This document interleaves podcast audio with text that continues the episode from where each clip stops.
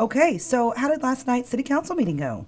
Uh, I'll go ahead and kick it off. Um, I think it went pretty well. Uh, we did have two department reports, and uh, I'll start off with the uh, police department uh, report since I think the fire department was just here doing their monthly interview with you as well.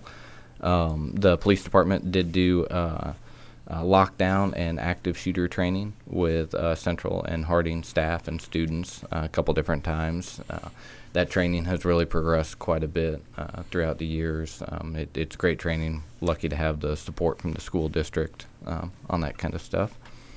And uh, the police department did establish an eligi- eligibility list for a police officer. That is, that requires multiple different stages of testing.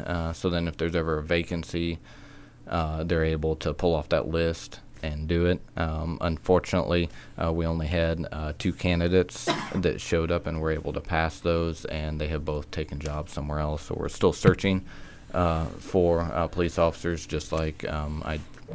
Pretty much all the departments, uh, dispatch, fire department, uh, that kind of thing, are looking for it. So if anybody's interested in applying for any public service uh, positions with the city of Monmouth. Um, it's located on our website, cityofmonmouth.com, or you can stop by the police department, fire department, or city hall um, to, to pick up employment applications as well. Okay.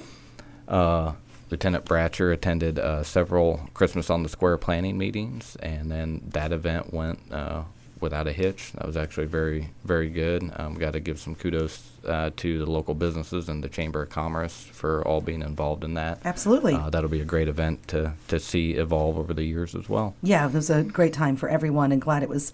It was fun, safe, and the weather was good. hmm And uh, then there was a few staff uh, that went to the Freezing for Food event that you guys hosted. Uh, thank you for the invite on that. Yeah, everybody definitely froze on Wednesday and Thursday, right, Lou? Yes. It, it was a bit cold. Okay, what else is going on?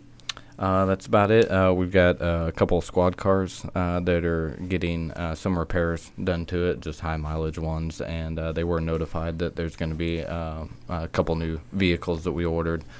Uh, I believe it's going on two years ago that are now um, uh, getting ready for pickup at the dealership and all the uh, new equipment installed and stuff like that. Um, it's really crazy how uh, some of the shortages in simple things like uh, IC chips, that kind of stuff, have uh, really affected it. Yes. Okay, who's next?